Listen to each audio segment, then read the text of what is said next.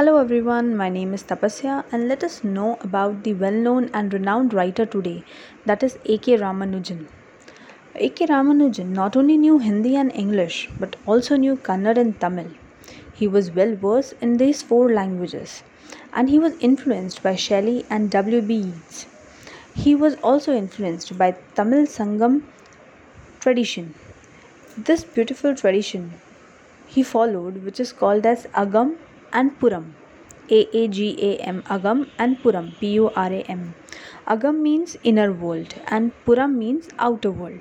So he says that the amalgamation he was influenced by this particular thing like sangam we already knew which means two things which come together into one another so he has written a fabulous essay on this particular thing that is is there an indian way of thinking is there an Indian way of thinking?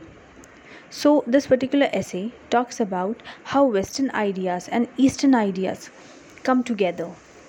Like Indian and the ideas of West has influenced his childhood.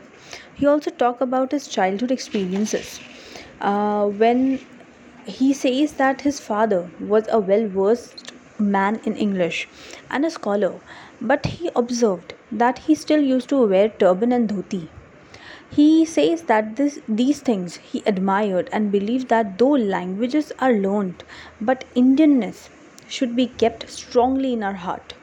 He says uh, this discipline and education has given him an outer form and an outer appearance of Indianness.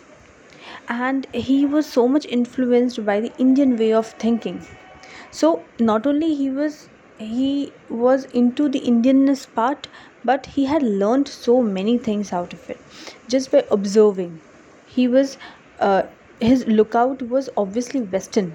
He used to wear Western clothes, but from heart, he was always an Indian.